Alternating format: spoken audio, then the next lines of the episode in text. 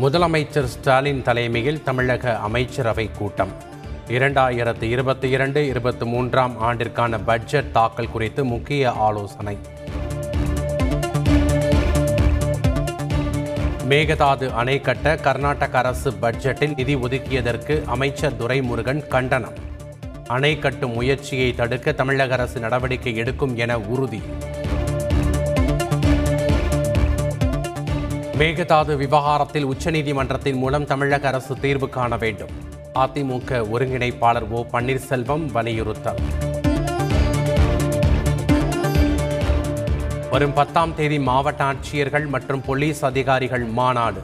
முதலமைச்சர் தலைமையில் சென்னையில் மூன்று நாட்கள் நடைபெறும் என அறிவிப்பு. சென்னை பெத்தேல் நகரில் வசிக்கும் மக்களுக்கு ஐம்பது ஏக்கரில் புதிய வீடுகள். முதலமைச்சர் யோசனை தெரிவித்துள்ளதாக அமைச்சர் முத்துசாமி தகவல். அதிமுகவில் இருந்து ஓபிஎஸ் சகோதரர் ஓ ராஜா உட்பட நான்கு பேர் நீக்கம். சசிகலாவை சந்தித்த நிலையில் ஓபிஎஸ் இபிஎஸ் கூட்டாக அறிவிப்பு. அதிமுகவுக்கு சசிகலா தலைமைதான் தேவை என ஓ ராஜா பேட்டி. கட்சிக்கு பொதுச் செயலாளர் சசிகலா என்பதால் தன்னை நீக்க முடியாது எனவும் விளக்கம். கோகுல்ராஜ் ஆணவ கொலையில் பத்து பேர் குற்றவாளிகள் என மதுரை சிறப்பு நீதிமன்றம் தீர்ப்பு. தண்டனை விவரம் வரும் எட்டாம் தேதி அறிவிக்கப்படும் எனவும் அறிவிப்பு.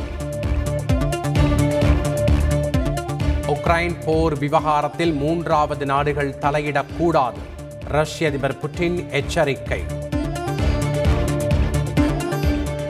உக்ரைன் நிலவரம் தொடர்பாக மத்திய அமைச்சர்களுடன் பிரதமர் மோடி ஆலோசனை.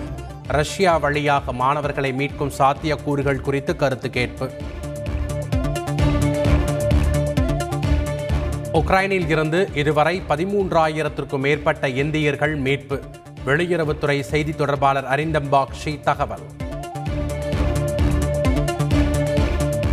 உக்ரைனின் சுமி நகரில் தவிக்கும் இந்திய மாணவர்கள்.